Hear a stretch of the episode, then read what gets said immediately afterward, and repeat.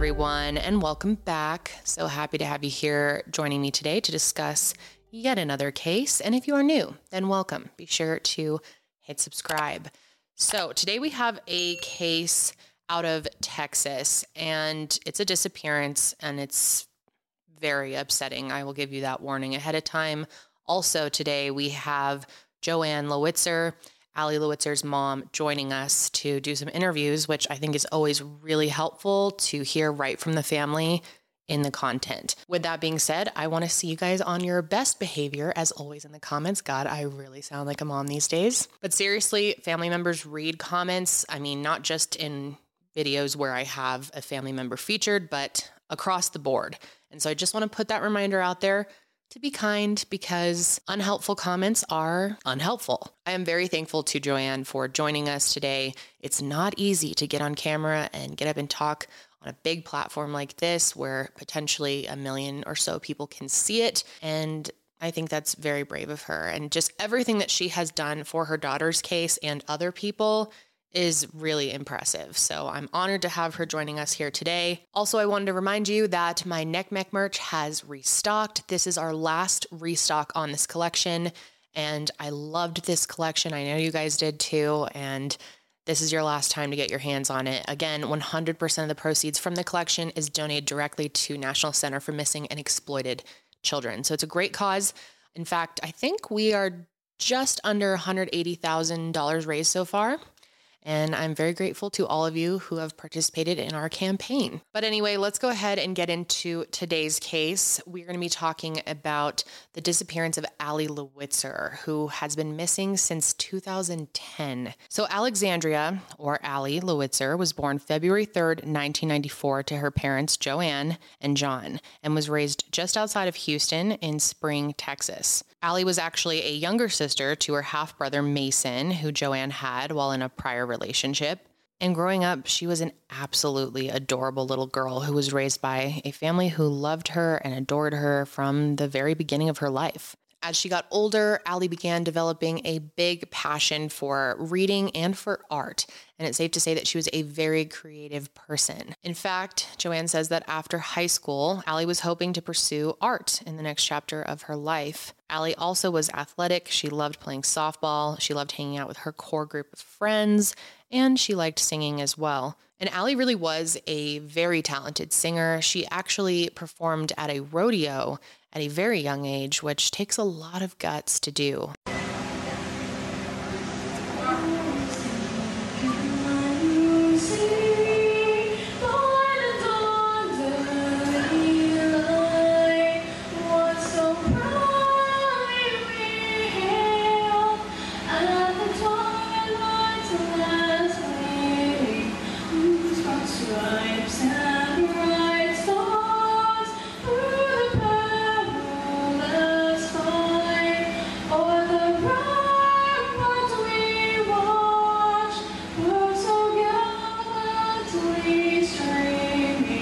Ali's parents did end up getting a divorce, and this was very hard on her, as it is for, you know, anyone at any age to deal with their parents going through divorce.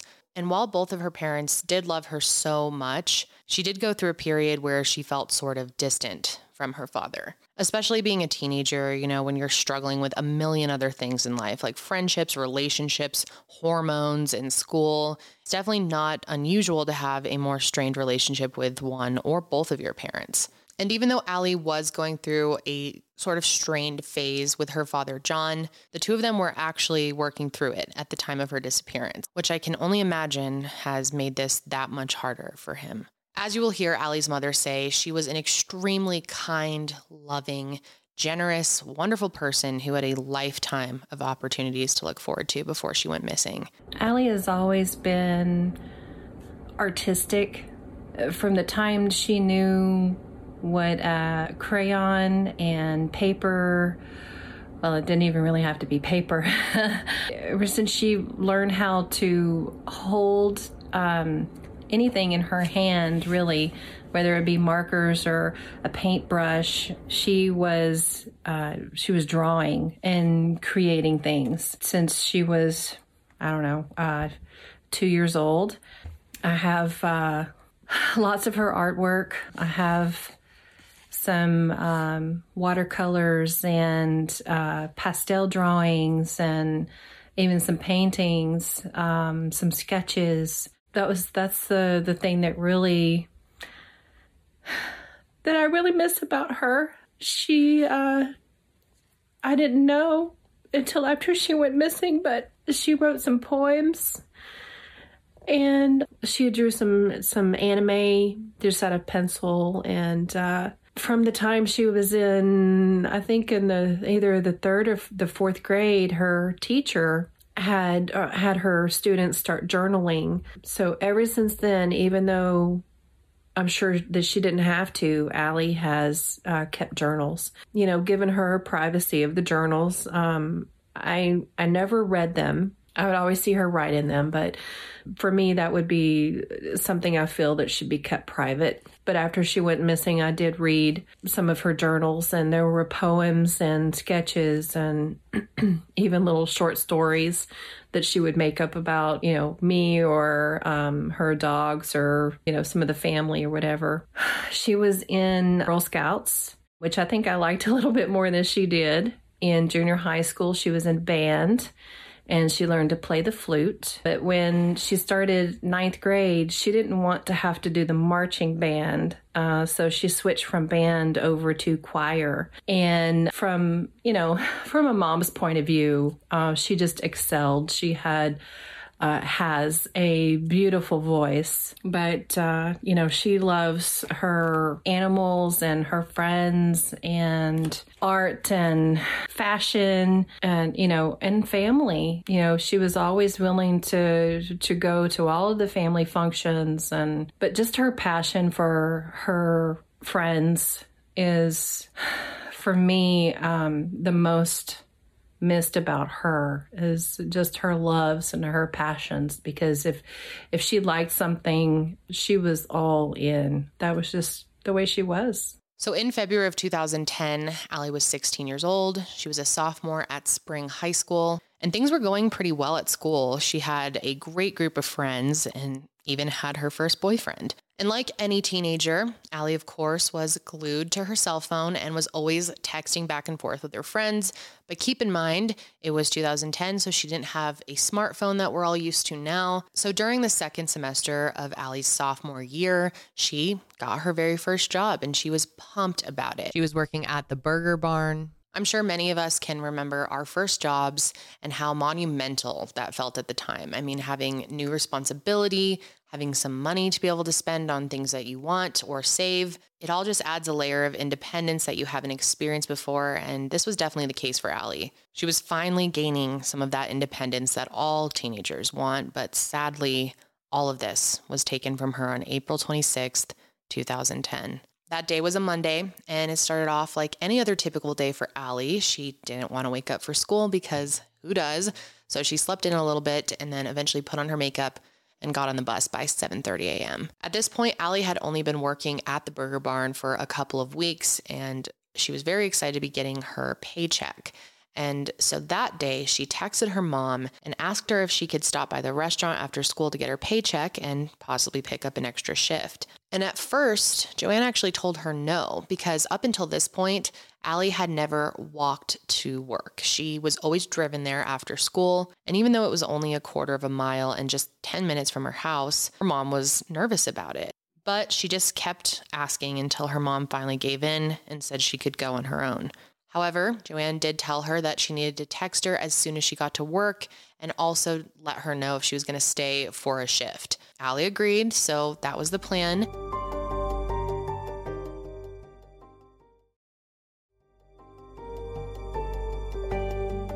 She went about her school day. It was a normal day. Around 2:25 p.m., she left the school and got on the bus like she always did. And sometime while taking the bus, she called her mom and let her know that she had forgotten her house keys. Now, Jo Ann was at work, so she called her son Mason, who was still at home, and asked that before he left to go hang out with friends that he keep the door open so that Ali can get inside. And unfortunately, this was the last conversation that Jo Ann had with Ali. So at 2:44 p.m., Ali can be seen on the bus's surveillance camera exiting the bus, and then we know that instead of walking in the direction of her house, she goes towards the direction of the burger barn, which was the plan. There's also confirmation that Ali started walking in the direction of the restaurant because two other boys who got off at the same stop as her confirmed that they saw her walking in that direction. But sadly, there are no more confirmed sightings of Ali after this point. So Jo Ann got home from work around 5:30 that day, and when she got there, Ali wasn't there. But she wasn't too concerned at first because even though she didn't get a text from her confirming that she stayed to work a shift, she just assumed that that was the case and that, you know, she started working right away. She was busy and maybe she put her phone in her locker or something. So Jo Ann tries texting her around seven o'clock and didn't get a reply and so she became more and more concerned. Around 8.30 8.45ish she just decided to go ahead and jump in her car head over to the restaurant and just make sure that Ali was there. So she drives to the burger barn knowing that if she was working her shift was likely over or ending soon. But when she arrived she saw that the restaurant was closed and all the lights were off and it finally hit her that something was clearly wrong. Ali was a very responsible girl, and if she had picked up an extra shift and then gotten a ride home with someone or had gone to a friend's house or something, she definitely would have told her mom. Plus, Ali was a bit of a homebody, so chances are if she made plans to hang out with someone, she would have invited them over to her house. So obviously now Jo Ann is completely panicked. She has no idea where Ali is. She hasn't heard from her. She knows that that is very unusual for her.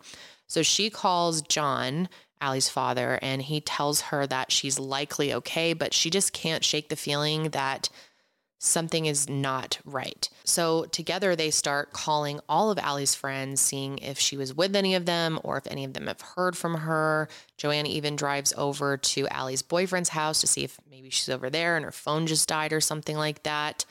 But no one has seen Ali, and it becomes very clear that they need to call police. So realizing Ali was not at work, I called John and, you know, he was, uh, you know, trying to suggest things that, you know, maybe Ali was at a friend's house or, you know, maybe she was just with friends. I mean, we couldn't think of any other reason or explanation why she couldn't be at work. And so after I had my my meltdown basically you know sitting in front of the the restaurant in my in my truck. You know i told john uh, you know i said i'll i'll go by you know um, her boyfriend's house. Maybe she's over there. And you know i went over there and him and his mom you know were kind of shocked to see me.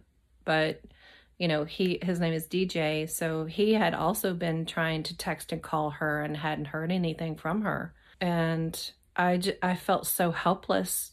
I felt alone, not really knowing what to do. You know, what, what do you do when you can't find your child? So, um, you know, I went home and my, my son Mason got some of his friends together and, and, and they drove around a couple of the, the subdivisions we live that were close. And after a couple hours, John got off work and he came over and we were trying to to think you know where could she be? So we we got out and we drove around ourselves you know just to just to see if we see her walking with any friends or anything. And you know uh, we got home i think it was close to midnight and we decided to call uh, precinct 4 which is our local sheriff's office so, a deputy from Harris County Sheriff's Department responds to their call, and it pains me and really frustrates me, but doesn't surprise me to find out that they did not take the Lowitzers seriously at all. And unfortunately, that's going to be a common theme here as we discuss Ali's case. The police have been horrible from the beginning to today the way the Harris County Sheriff's Office has ignored the blatant signs of foul play and ignored the Lowitzers' concern for their daughter is not only disrespectful and disgusting, but also should scare all of us as citizens. If you are a consumer of true crime content, you have probably heard so many times of cases where families are just blown off and treated like dirt by the police. And quite frankly, I'm sick of it because it feels like it's pretty much every other case that I cover at this point, and especially in cases of the missing.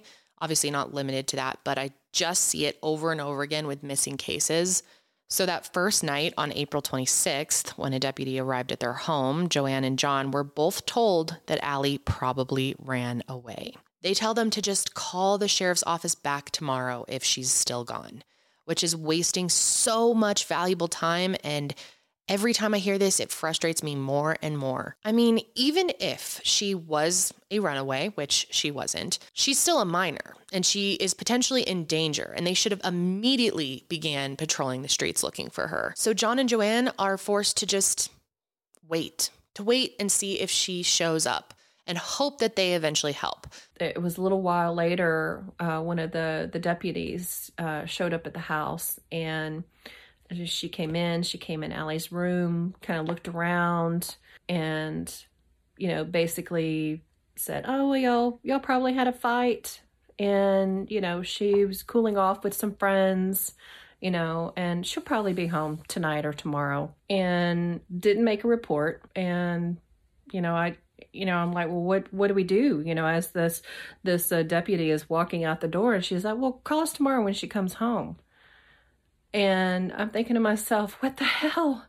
You know, my child is missing, and you're not going to do anything but tell me to call tomorrow. And that was just the the beginning of the issues that we had with law enforcement. So the next morning around 9 a.m., they call. They let the police know that Ali is still not home but their concern doesn't seem to grow at all. They still considered her a runaway, even though there was no sign that she ran away, and she left all of her belongings at home. She left her money, her makeup, her phone charger, all of her clothing in her room. A runaway teenager is not going to leave all of those items behind. So that should have been a red flag to them, but it wasn't. Ali, especially, loved to express herself through her makeup, and her parents are absolutely positive that she wouldn't have left it all behind.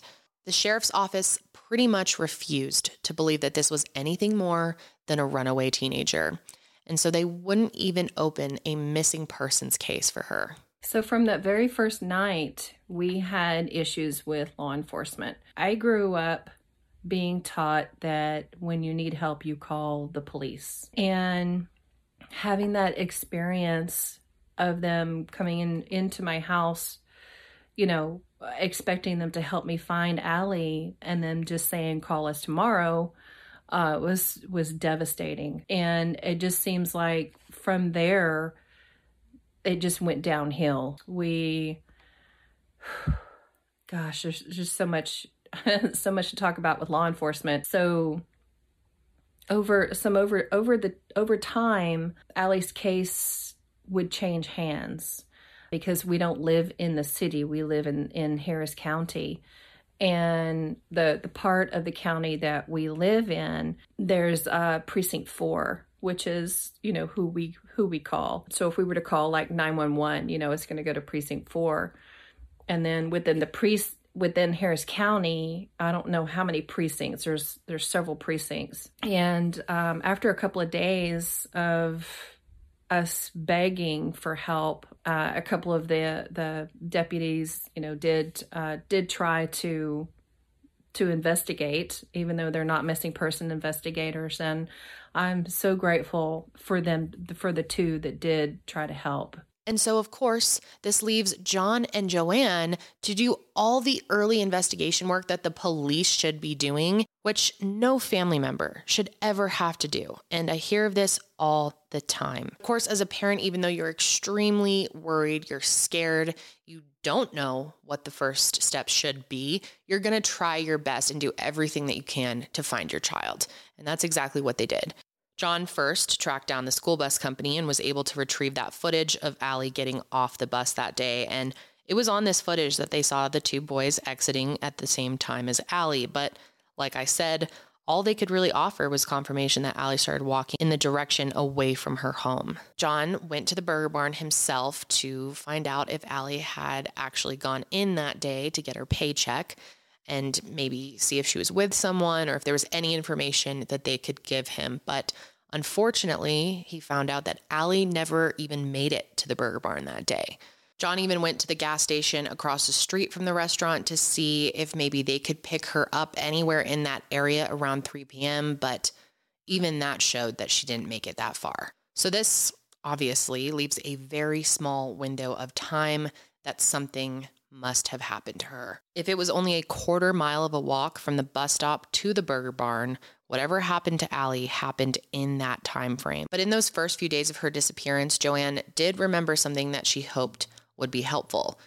Even though Ali's phone didn't have the GPS tracking data like we see in phones today, their family did have a cell phone plan through AT&T which included something called a family map that allowed them to get location data somewhat easily. But unfortunately, the only information they were able to get from that is that Ali's phone pinged off of a tower at the end of their subdivision and then it was completely shut off after that. So the last text that Ali sent was at 2:57 p.m. and it was to another student named Jay who was a little older than her and they had been friends for a little over a year at that point. They later found out that Ali had texted Jay asking if he wanted to hang out that day, but he had other plans, so the two of them never met up. So, with all of this, they're left feeling extremely hopeless and not sure what to do next. And of course, they're getting no help really from the police at all. So, on Monday, May 3rd, it had been a week since Ali had first gone missing and they hadn't heard anything from her. They had no more clues, but they gathered up all the information that they did have so far and brought it to the police station, hoping that they would start to take her case more seriously at this point. And they finally got a handful of deputies to go back to their house and look at Ali's room, but all they did was look for more evidence to support their theory that she ran away. And while looking through Ali's journal, a deputy noticed an entry about possibly running away. And from this one entry, the Harris County Sheriff's Office decided to ignore the fact that Ali left all her belongings behind, including money, which someone would need when running away, and stuck by their notion that she left of her own free will. They did question the boys who got off the bus at the same stop as Ali. They also went and talked to some of her coworkers at the burger barn, but they just came to the conclusion that there was no foul play. And this is truly unbelievable, but even at this point, they wouldn't classify her as a missing teen. All they did was change her status from runaway to endangered runaway. So once again, her family is stuck having to take things into their own hands. And at the advice of the Girl Scout Council, which Ali was a member of, Jo Ann reached out to a group called the Laura Recovery Center. And for those of you who are unfamiliar with the Laura Recovery Center, they are a nonprofit organization that was created in 1998 by Bob and Gay Smither when their daughter, Laura Smither, was abducted and then later murdered near her home. The Laura Recovery Center helps educate people about kidnapping and abduction prevention, as well as organizing searches for those who have been taken. They are an incredible organization and they were extremely helpful and supportive to the Lowitzer family in the early days, weeks, and months following Ali's disappearance. And during the first week of her being missing, while the police were sitting on their ass doing nothing, members of the recovery center immediately established a command center and began coordinating search efforts. Hundreds of volunteers came together to search the wooded areas and creeks surrounding the Lowitzer home. They executed awareness alerts and took part in making and distributing flyers. Also, a $25,000 reward for information was even offered. However, nothing has yet come of this, unfortunately. And knowing how useless and unhelpful law enforcement had been, the Laura Recovery Center kind of acted as a liaison between the family and the police, hoping to create more of a conversation.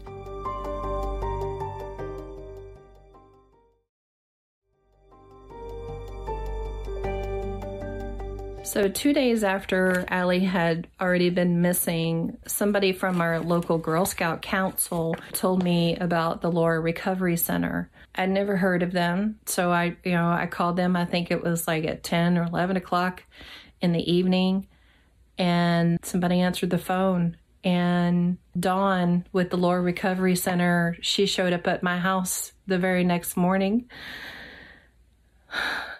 I still get emotional about it because it felt like they were the only ones that were going to help us. And it was such a relief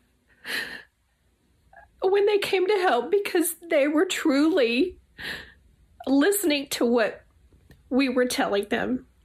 And, you know, law enforcement, they just wanted to call Ali a runaway. And the Laura Recovery Center, I mean, they believed us when we said that Ali would never run away. So they they got us organized and we set up a command center in the parking lot of the local church and they called in all of their volunteers um, and they started ground searching uh, really quickly you know, because you hear that, you know, the first 48 hours of someone going missing is the most important. And we had already passed the first 48 hours. And I understood what they were looking for. I tried not to to concentrate on why they were searching around in the woods because I knew what that meant if they found something. But not only, you know, did they organize ground searches, you know, they also did door to door canvassing to ask, you know, anyone in, the surrounding neighborhoods if they saw anybody or if they've heard anything. They helped us get in touch with uh, the local news stations to help get Ali's face out there. They they gave us advice on what we could be doing as parents. And, you know, they got us in touch with uh, the National Center for Missing and Exploited Children and, uh, you know, had somebody from Team Adam come out. And they were just wonderful people and, and truly cared. And, and that's what um, the, the the feelings and the emotions that I remember most because I I'm when when you're in when you're having a traumatizing experience you know your your brain to protect yourself it just kind of not shut down but i can't remember tiny details you know um, at, of the beginning of when Ali went missing. And I, I remember emotions and and the big details. But the Laura recovery center i mean they just they they felt like at the time they were a lifesaver to me and I'm sure many of you are wondering if maybe there were any known predators in the area. And of course, Ali's family was wondering the same. And even after looking into this possibility, nothing came out of it. But one thing that Jo Ann has shared is there were only 11 officers for 10,000 cases in the area. And because Ali's case had yet to be considered anything other than an endangered runaway, she took very low priority. With the very little time that they actually spent looking into Ali's case, they essentially just classified her as an emotional 16 year old who ran away and completely dismissed the idea that someone did something to her or that someone took her. And it took three whole weeks for anyone at the Harris County Sheriff's Department to really care about Ali's case. At that time, Ali's case started gaining more traction in the media. And of course, it was only once they felt the pressure that her case was transferred to the homicide department. And at first, Jo Ann was really hopeful that maybe now the police would start to take things more seriously, that the homicide department would really take things up a notch for them. But unfortunately, this just became more problematic. As we know, when someone goes missing, that person's family is looked at first. And this is the case because statistically, homicide is far more likely to occur by someone the victim knows. But that's not always the case, and that's really important to remember. Non family abductions do happen, and you'll hear me get into this here in a bit, but human trafficking is an epidemic, and absolutely could have possibly been the cause of Ali's abduction. The case was handed over to um, Harris County Runaway Division, which would be a little bit of a, a, a step up from the Precinct 4. And they had the case for um, a week or two, but you know, and they they did a lot of work on the case while we were doing ground searches with the Laura Recovery Center uh, the runaway division. They were talking to the school and to Ali's friends and just, you know, putting, trying to put pieces of this puzzle together. But come to find out, uh, they lost the one video surveillance that we had. Um, it was from the a gas station at the corner. They lost it, which you know was um, again it was devastating. You know we didn't think that we needed to make copies of that video, but we should have before we handed it over to them. And, you know, again, they failed us there. And then the case was eventually handed over to Harris County Homicide. And that's when they decided to investigate us as the, the family first. And that was that was a horrible experience. yeah, that was horrible. But with that being said, the Lowitzers then spent the next several weeks under extreme scrutiny as they were being investigated, and Ali's brother Mason was interrogated for hours, and it was a very traumatic experience for him, to say the least. They seriously considered the possibility that maybe he had something to do with Ali's disappearance, even though he was with friends that afternoon and had an alibi. But sadly, weeks turned into months and then months turned into years with no answers as to what happened to Ali Lowitzer. This is heartbreaking, but her mom has kept her room exactly the way that she left it, hoping that one day she'll come back two years, the Lowitzers were left to handle things on their own, of course, with the exception of support from the Laura Recovery Center. So eventually, to better increase the chance of finding Ali, Joanne decides to hire a private investigator. Unfortunately, this paid PI was unable to find anything concrete in Ali's case. However,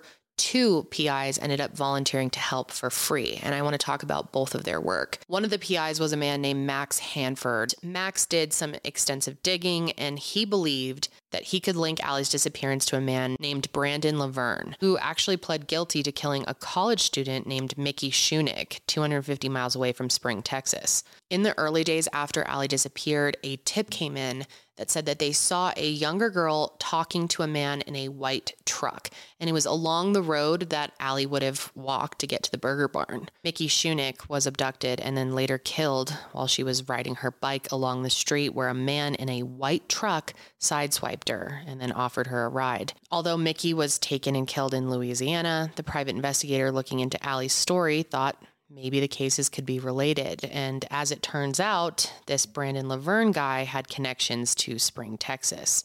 Not only did Brandon have family in the area, but his white truck was found abandoned and burned 50 miles away from where Ali disappeared. An investigator in the Houston area claims he has evidence connecting Shunick's killer to a missing girl in Spring, and that private investigator spoke only to local 2 investigator Joel Eisenbaum there's a, there's so much tying in to, to Ali here. It's so difficult to just overlook. Max Sanford is a private investigator who is certain. He's convinced a man who killed two women in Louisiana has other victims. Among them, a 16-year-old Spring High School student, Ali Lowitzer, vanished in 2010.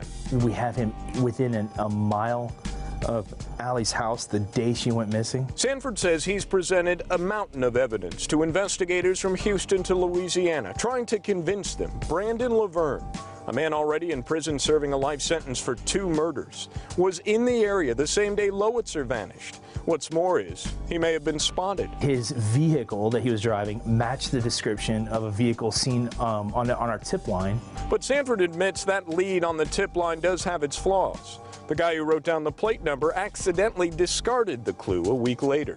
So they put him under hypnosis, and, uh, and that's where we got a partial. Max Sanford's put a lot of work into this case, but the Harris County Sheriff's Office says he's off track. They've checked and rechecked and can find no connection between Brandon Lavergne and Ali Lowitzer. Louisiana authorities are of the same mind.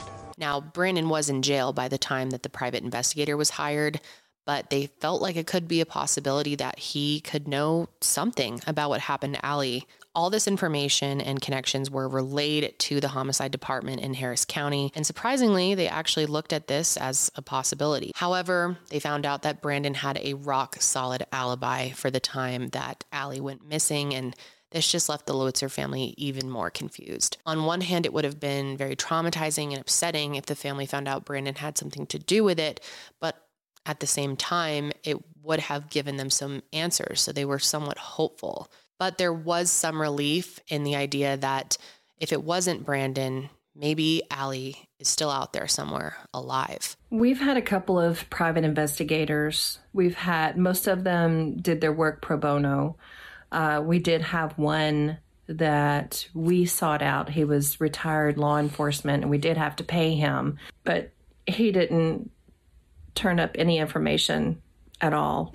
As a matter of fact, I couldn't even tell you exactly what he did for the money that we paid him. But I think his name, I think it was Frank. Anyway, our first private investigator, his name was Mac, and he was recommended uh, to John from one of his friends, and you know, we basically we gave him everything that we had, everything that we thought would do any good. And you know, he investigated uh, the Mickey Mickey Shunick theory, you know, with the Brandon Lavergne, and he says he went to Mexico. Uh, I don't know if he actually did or not. I never really saw any reports from him. Now, the second private investigator that I mentioned was the first person to look at Ali's case with the idea that she was still alive. It had been years since she was last seen, and there weren't any strong leads, but this PI was somehow able to take Ali's case in a whole new direction. Now, this PI is named Amber, and I'm not going to mention her last name or share any photos of her because she has been through a lot, to say the least, and she has since stepped away from this line of work. But I do want to say how impressive it is she was so committed to Ali's case. Jo Ann and the PI actually purchased a cell phone and then activated Ali's number on it and used some sort of password recovery method to recover her emails and social media. But just like we've talked about how different things were when it comes to phones back then, things were also very different when it comes to social media. Ali didn't have a social media presence like we would see most 16 year olds have today. All she had was a MySpace account and an email account. And after looking through that, they didn't really find anything substantial. There was no indication that Ali was getting herself into trouble or talking to someone strange. There was no indication that she wanted to run away. So nothing really came out of that. But like I said, Amber was the first person to investigate Ali's case with the assumption that she was still alive. And the Department of Justice has named Houston as a major hub for human trafficking. And with Spring, Texas only being about 30 minutes away from Houston, it wouldn't be impossible to think that she was targeted. Houston is also a gateway for international travel, which sadly means that victims can be taken far away in a very short period of time. And knowing that Ali's phone was shut off almost immediately after she stepped off the bus led Amber to believe that the person who took her knew what they were doing. Shutting off her phone stopped it from being traced in any way. And with how quickly she was taken and without being seen, Amber believed that this could be the work of a professional.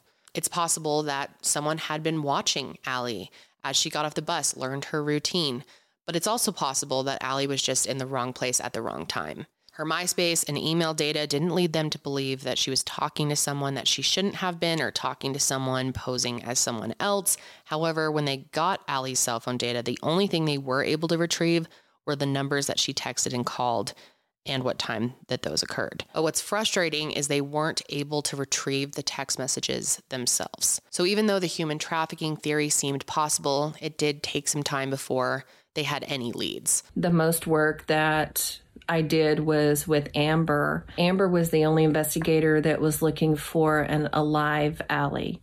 You know, from all of the cases that I've followed and kept up with these almost 13 years, you know, when when someone is taken and killed, you're going to have a body. And it's been almost 13 years and there's been no body. Um, so you know, I choose to look for an alive Ali as well.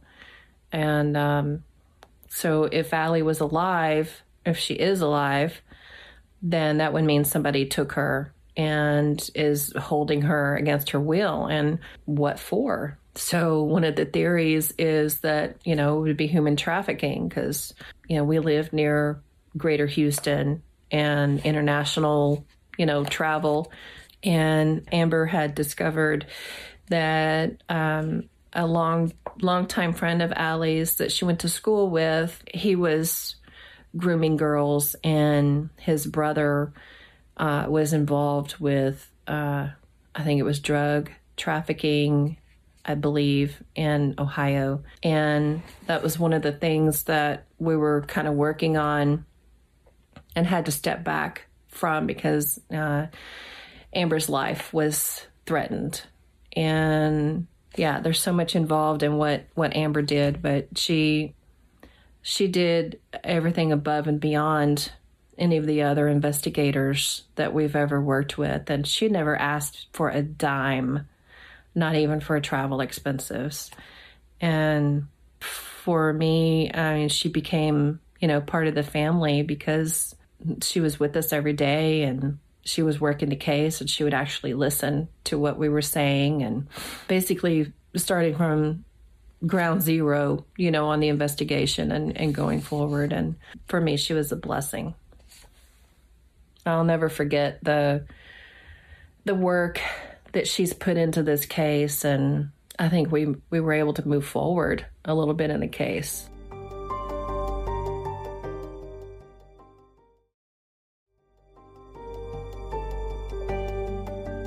But in October of 2012, Jo Ann got a call from someone in Columbus, Ohio, who said that they thought they saw a girl matching Ali's description at a church function for the homeless.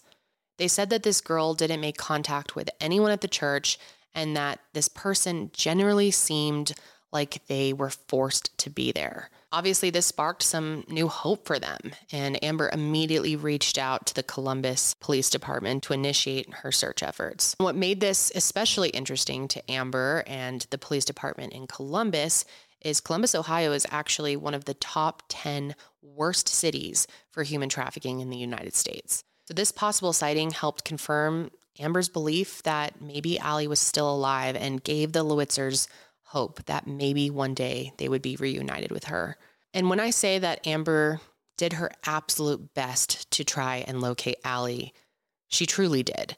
In October, and November of 2012, Amber literally went undercover looking for Ali in Columbus and went around talking to people, hoping that someone would know where she was. And while she was undercover, she ends up speaking to this man and she shows him a picture of Ali, hoping that maybe he would recognize her. And he did. She was very surprised to hear him say, Yeah, that's Alley Cat, which just happens to be Ali's nickname growing up. And not only that, he also tells Amber that he knew Ali was from Texas, but didn't know that she was a missing person. Unfortunately, even though he did recognize her, he didn't know where she was, but he wasn't the only person to recognize her. A few other women who worked in a brothel actually recognized her as well and also referred to her as Alley Cat. And they actually took Amber to the brothel where she was known to stay. And when she got there, she actually saw the girl believed to be Alley Cat and she recognized a distinct scar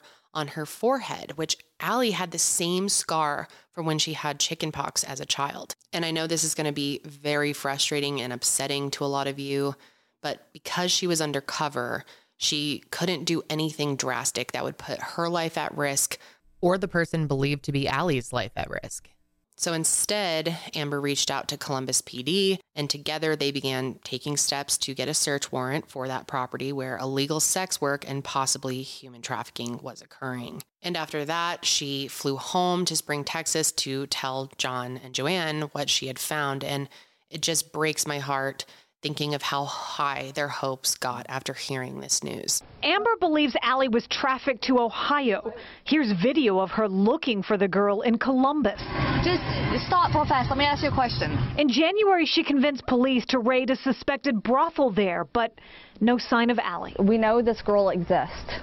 Okay, that resembles Ali. No, but she, we cannot say that that is our Ali until we get our hands on her. At this time, everyone believed they would be able to go and recover this person that they believed was Ali and bring her home to safety.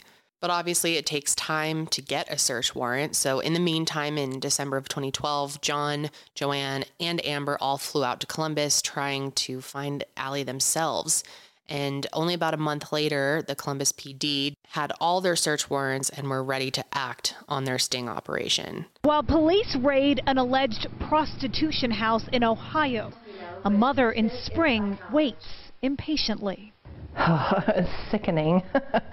it's it's a sick, nervous feeling. because police and a private investigator are raiding the house in Columbus looking for Jo Ann Lowitzer's daughter, Ali. There's a, a part of you that almost wishes that it's not your daughter, you know, that's put in a situation that's being held against her will and, and drugged and prostituted. So with Amber looking for an alive Ali, you know, she she would follow up on leads when they would come in. I mean, uh, the the leads that would come in were were crazy. Like at the same time, somebody would report seeing Ali at a Walmart in Alaska and uh, somewhere in the Florida, you know, in the same week.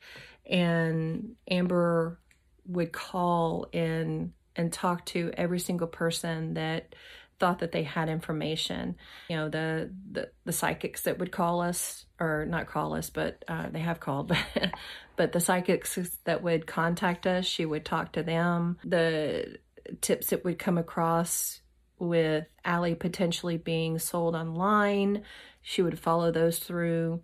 Um, she would make reports on everything that she was doing and she would send them over to uh, Harris County homicide detective and she would never hear anything back from them. Um, they didn't want to work with any private investigators and could really care less about the information that we would turn over to them. But she uh, she did some traveling. The I guess the biggest tip that we followed up on is we all went to Ohio and you know there was a lady that had called and said that she thought that she had saw Ali at one of their church functions and was very adamant that it was Ali but uh, long story short it was not Ali it was a look-alike we ended up going to Ohio well I'd been there twice Amber had been back maybe three or maybe four times. We were even contacted by a show called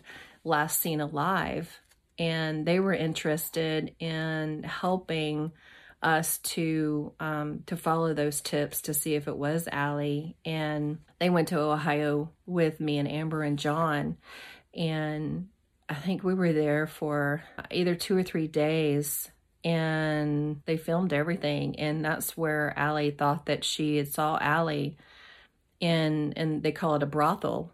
And so Amber went to the brothel with one of the other uh, a girl that she met and she came back. And if you ever you've ever watched a show it's a little confusing because you have to remember that TV shows even though there's like almost an hour of a TV show we filmed for days and they have to you know chop it up and put it all together to to make the show. So there's this one part where amber gets in the van with us and she's like i just saw Ali.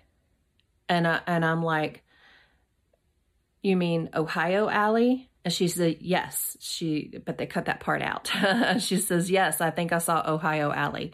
so and uh, it was that's what we were calling the girl in Ohio that everybody was saying was Ali. We would call her Ohio Ali just to keep it straight. And um, after the filming and after Amber helped with the raid and everything, they actually um, arrested a girl that everyone was calling Ohio Ali. And so they sent me a picture of her, and she didn't look anything like Ali that part was devastating because uh, of the time that we had spent in Ohio. But we did finally, you know, see the the person that they were calling Ali, and we were able to rule out that lead.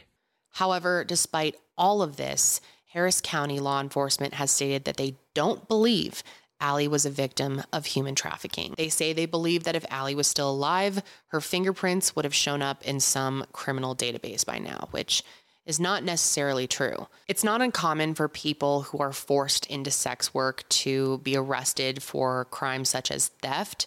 And because Ali's fingerprints haven't come up anywhere, they say there's little to no chance that she's still alive. However, her family, of course, continues to hold out hope that she is. And like I said in the start of this, Jo Ann has just been so impressive. Jo Ann has dedicated her life to helping other victims and their families. Not only has she not stopped advocating for her own daughter, but she has really rallied the Houston community and beyond to honor other missing persons. After she attended the National Day of Remembrance in Houston, which is an event that honors victims of homicide, Jo Ann thought there needs to be something like this, but for people who are considered missing.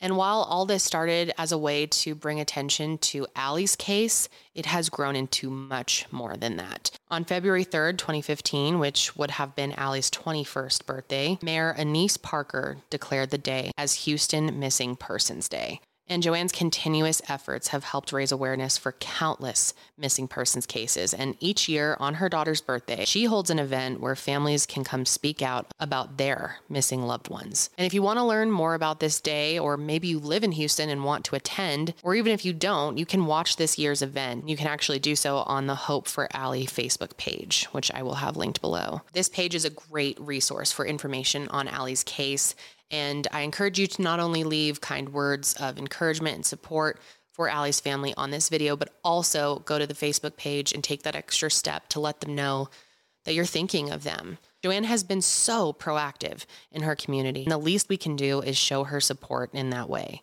And of course, this is one of those cases where you can be an active true crime consumer and take the extra steps to hopefully get some more movement going in Ali's case. The acting sheriff in Harris County is Ed Gonzalez.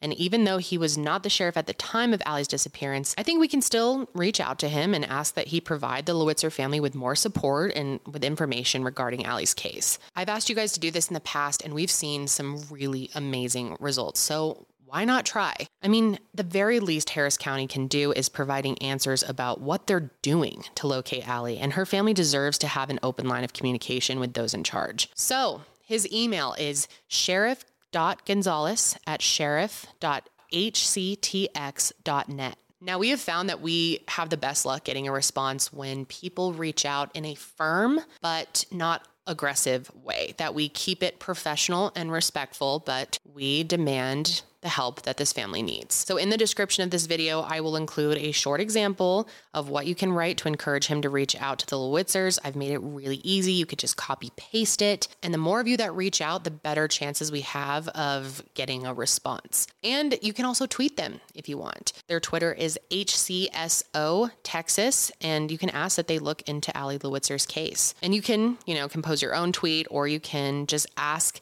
what they are doing to look into Ali Lowitzer's case. Also, of course, if you want, you can give them a call and let them know that you want to see Ali Lowitzer's case be solved. You can call the Harris County Sheriff's Office at 713 274 9100.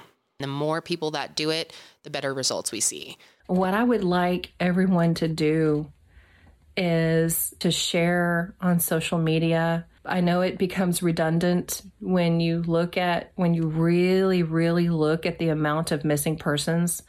There's a lot out there. But you know what? It just takes that one person to see a face and recognize it or remember that they saw something or they heard something and report it. So I want to ask everybody you know, uh, first of all, if they will just hit the share button when you see something across your social media, like it and share it. And uh, any tips can be reported to uh, the National Center for Missing and Exploited Children. Ali has an active case with them. You can just simply call. It's 1 800 The Lost, T H E L O S T. And you can report tips there because I know that they will follow up on those tips. Harris County Homicide we can call them, but I can't guarantee that they're going to know what you're talking about or even uh, call you back if you have to leave a message because they don't call me back, they don't email me back.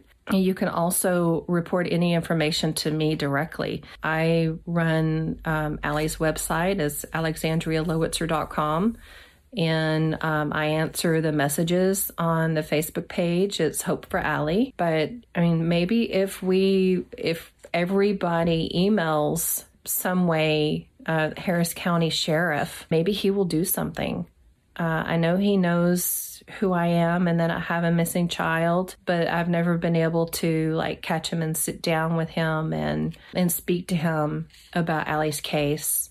Anytime that we've done a campaign like that, you know, one of the detectives will usually reach out to me and just say, well, you know, it's an open investigation. We're working on it. But I think if we just rattle some cages and, you know, put a fire under their butts, maybe, maybe they'll start doing something again, you know, because if they are, if it is an open case and active investigation, they're not going to share any details with me, but it would just be nice to know that you know, they are still looking for Ali. So it has now been 13 years since Ali first disappeared, and her family deserves answers. When I first talked to Jo Ann on the phone, I told her that it feels useless to say, I'm sorry.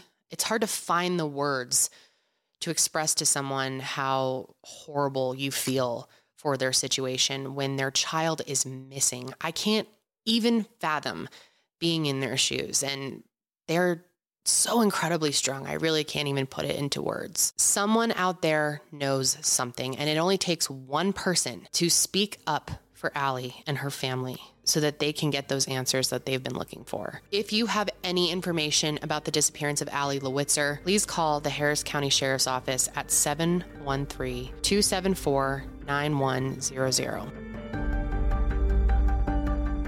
That is going to be it for me today, guys. Thank you for joining me for another episode. And make sure you follow the show on Spotify and Apple Podcasts. It really does help me out. If you want to watch the video version of this show, you can find it on my YouTube channel, which will be linked, or you can just search Kendall Rae. I will be back with another episode soon, but until then, stay safe out there.